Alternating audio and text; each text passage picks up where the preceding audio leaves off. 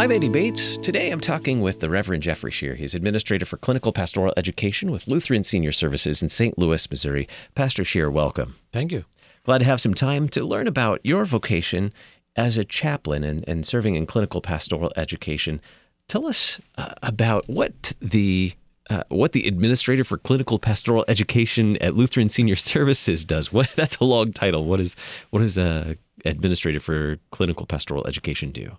Yeah, it, it really is a long title, but uh, what it really means is that I'm administrating the uh, programs for clinical pastoral education. So I do the training and the education and uh, all the other things that help make those programs exist. For those not familiar with clinical pastoral education, what is clinical pastoral education? It's a, a form of training that most chaplains undergo uh, as part of their requirements when they become uh, certified as chaplains. It really is an action, reflection, action kind of model of learning. So someone comes out and does something in ministry, and then we come back and we parse it apart. You know, what, why did you do what you did? Uh, what could you have done differently? Uh, were you successful in what you had hoped to accomplish? Uh, why, why not? Um, did you make use of your theology? I mean, after all, you're a chaplain. That's why you're there to care for spiritual needs. Uh, are you using that? And uh, what what's behind that? So mm-hmm. we explore those kinds of things, and it's about personal growth, but also skill development. And what is the clinical or CPE? I think is is, is right, term that's what commonly referred to. Yeah. What does CPE prepare one to do? What is one equipped for? Um, once they they've uh, enrolled in and, and successfully completed CPE? Well, as a chaplain, you function in a role where you may not have the opportunity to have a long term relationship with someone. So you have to figure out how do I get in uh, and tend to things on a much uh, quicker pace than you might in a parish setting or other places where. Mm-hmm you have an all a long-term relationship with people you get to understand them better you kind of know their life and their families those kinds of things. Most times as a chaplain you walk in the door you know nothing about the person. And they often hand you some very pressing topics because if you're doing hospital chaplaincy they're in the hospital not because they usually want to be so, what led you to consider this vocation as a chaplain and uh, subsequently uh, the uh, the director or administrator for clinical pastoral education? What led you to consider being a chaplain? What drew you in? Yeah, um, I've always had an affinity of identifying with a generation or two ahead of me. So even as a kid, I would be at family gatherings, and my uh, my had five brothers and sisters, so they and my cousins would be doing their thing in another room, and the adults were in the other room. I was always with the adults because I wanted to hear what they were talking about and be a part of that. And so that mm-hmm. naturally drew me to older adult ministry.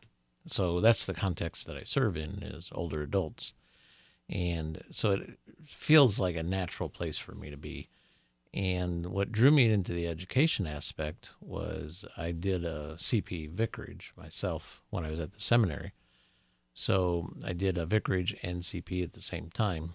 And that coincided with a previous master's degree that I had obtained before I went to the seminary. And it said, oh, this is how I use all of this in ministry. Versus, well, that was nice knowledge. Will I ever use it again? Probably not. So it helped me integrate a few things that I had learned along the way. And then also, I like teaching.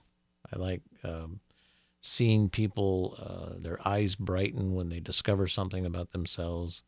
Uh, they feel like they may not have everything that they need to serve God's people the way they would like to. Mm-hmm. And then they look in the mirror and they go, but wait a minute, I've got a few things here that I may not have noticed before. So helping somebody do that uh, really uh, is what motivates me to do pastoral education. You mentioned that you had this uh, you had, uh, studies, all this theory, and then went into the vicarage where there was application of that. Tell me about that. What that was like, seeing uh, or, or being in that practical setting where all of your studies then were now being applied. Well, I, I think that's another thing that drew me to CP is because I, I am a practical kind of learner. I, mean, I get in there and I, I grew up on a farm. Uh, you know, there wasn't a lot of books in, in my day about farming. Uh, you learn by experience and example and getting your hands dirty and getting in there and doing it. So that's translated into my understanding of learning in general is I got to get in there and roll up my sleeves and try out some things. Now, some of these skills are innate. Everybody has them. You know, you bring gifts and talents, but some of those you have to learn. You learn new tools. You know, like if you if you, all you have in your tool bag is a hammer, and now you're working on fine china, the results probably aren't going to be what you expect or hope for.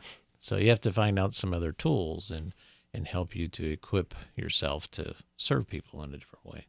So CPE has really helped me with that, that, the practical aspect of I've got this rich theology because my, my seminary has seen to that and educated me, and I've got lifelong Lutheran in my history too. Okay, how do I use this? Because in chaplaincy, you're also encountering people that aren't Lutheran, um, but they still have spiritual needs. So it really helps you understand the, the richness of Lutheran identity and uh, what we have to offer, I think, to the larger church about uh, the abundance of God's grace and mercy in our lives. Tell me more about that. Uh, your vocation as a chaplain, uh, in addition to the, the education program, you also serve as a chaplain right. with Lutheran Senior Services. Share with me, paint a picture for me, what that, uh, what epitomizes your vocation as chaplain, uh, a story from your life and vocation as a chaplain. Yeah, so as I said uh, before, I, I, work in a context that's about older adult living. And in our community, we serve all of those different facets of older adult life from independent living all the way to folks that are um, in a skilled nursing, uh, maybe even Alzheimer's, um, and dementia being an influencer. So I was engaged with this one person. Uh, it's the typical kind of chaplain visit. I come, I get a referral from nursing that you know somebody's really having a hard time. Uh, probably could be served by a visit from the chaplain. So I knock on the door, and her name was Grace, and I'm talking with Grace, just not coincidentally Grace, um, but talking with Grace about you know what's going on in her life, and and she's at a point in her life where she's just tired and uh, wants to go home and be at rest with the Lord. And uh, her request that day was, Chaplain, I need you to pray that I die tonight. Now, knee jerk reaction is like, oh, I can't pray that prayer because I don't have that power. God's in charge of this. But in the end, honoring her request because, you know, praying that if, Lord, it's your will, that you take Grace home to be with you tonight because you hear her need. And um, those are typical kinds of visits, but that stands out because, you know, I remember a time when I would I, I would have said I can't do that. That goes against what I believe about what God says. But having uh, uh, some CPE training helps me understand that I don't have to give that up but how do I use that to serve someone in a, an unusual situation in their in their request, and feel like it's still integrated? It's and I operate with integrity. Uh, often people feel like they have to do something in chaplaincy that violates their integrity. Usually, that's more about I really haven't thought or experienced this, so I don't know where I stand on this. So CPE invites people into those places to say, okay, in this situation, what can you do with integrity and serve those needs that are before you? So it's not an easy, quick mm-hmm. answer like the world says we should have, you know. Well, and how did that make a difference then for Grace? Well, and then because Grace was agitated, I mean, that was the referral. Grace has some agitation, chaplain, go pay a visit.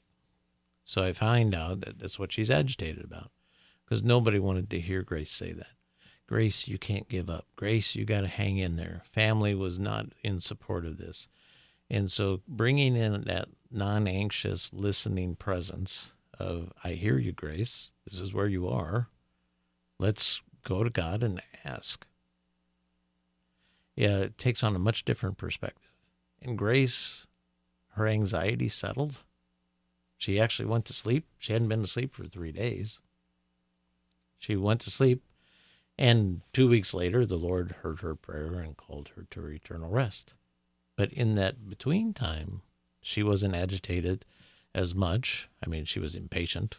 I think that's a natural human issue. Uh, but uh, she was more content to be in that place and wait on God's timing. Because honestly, that's what we all have to do anyway. but it, it's helpful for her to be heard, but then reminded of God's truth.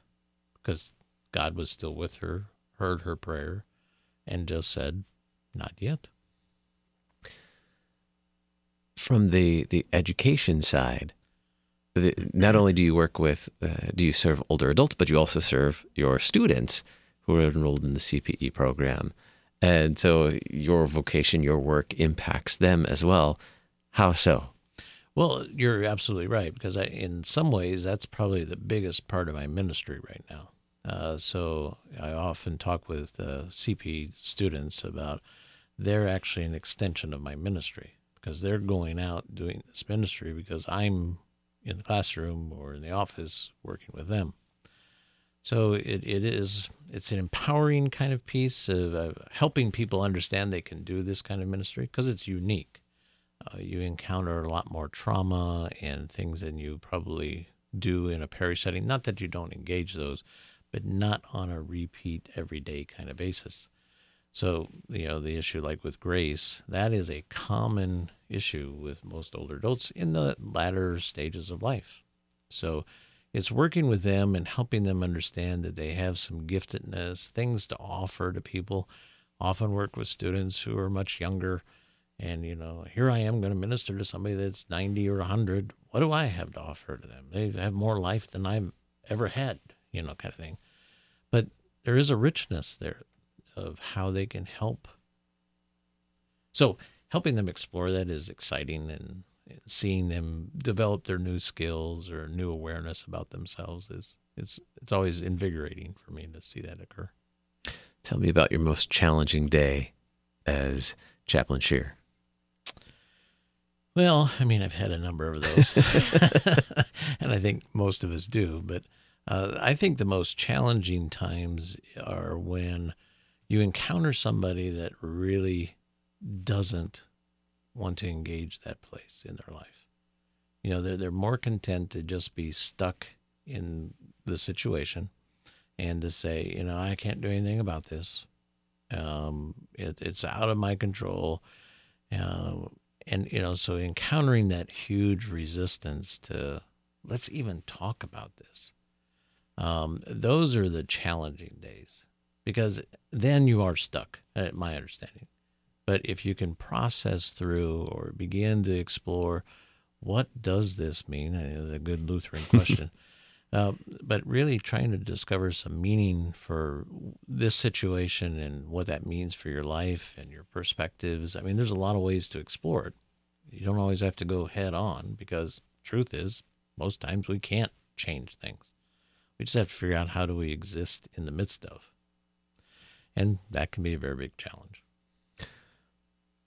What is your advice to uh, to the person thinking maybe chaplaincy is something for me? Who who might serve as a chaplain, and what's the path to becoming a chaplain?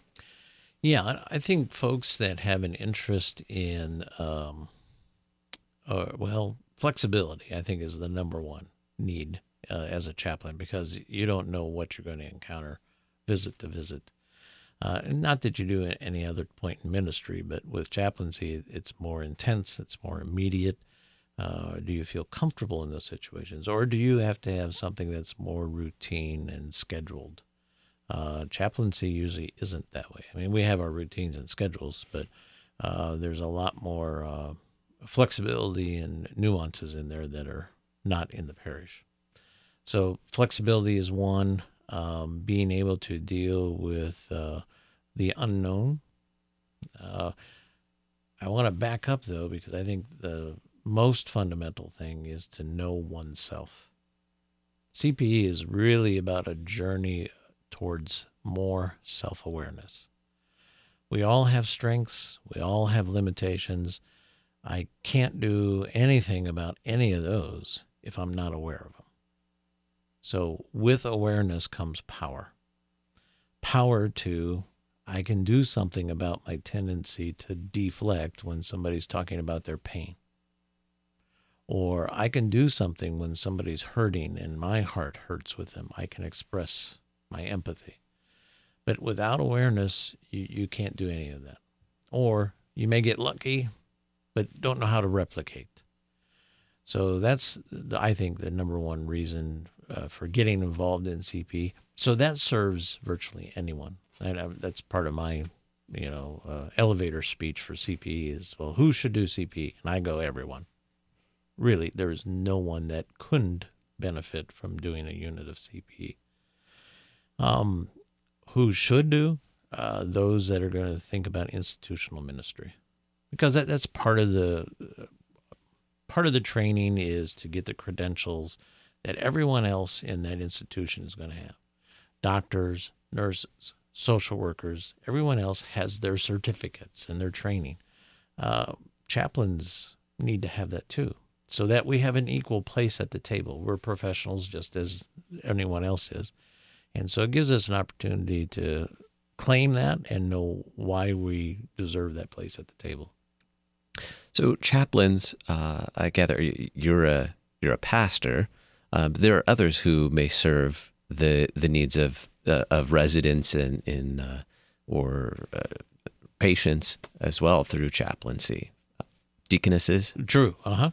Deaconesses. There are lay chaplains as well uh, is I mean Stephen's ministers often are equated with chaplaincy, so they they take on a, a similar role, but there's a lot more training that's involved with becoming a chaplain because most chaplains are going to function on their own, you know, so they won't really have a team.